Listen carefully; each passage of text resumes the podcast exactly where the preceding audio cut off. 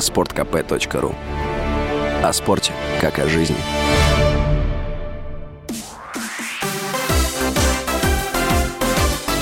Новости спорта.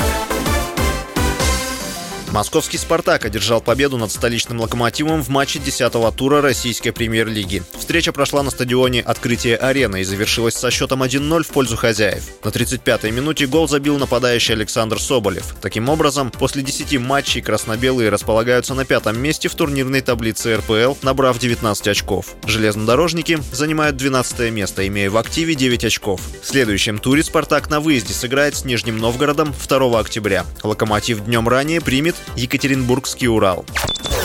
В другом матче российской премьер-лиги футболисты Краснодара победили Химки. Встреча завершилась со счетом 3-1. У «Быков» отличились Эдуард Спиртян, Никита Кривцов и Максим Кутовой. Химки сократили отставание в счете на 57-й минуте благодаря голу Ильи Кухарчука. Для 22-летнего Спиртяна забитый гол стал восьмым в текущем сезоне. По этому показателю он сравнялся с лидером бомбардирской гонки, спартаковцем Квинси Промисом и Кристианом Набоа из Сочи. Краснодар набрал 20 очков и занимает четвертое место место в турнирной таблице. Следующим соперником кубанского клуба будут «Крылья Советов». Матч пройдет 3 октября в Самаре. «Химки» проиграли 5 из 6 последних матчей при одной ничьей и идут на 13 месте. В 11 туре подмосковная команда 1 октября примет ЦСКА.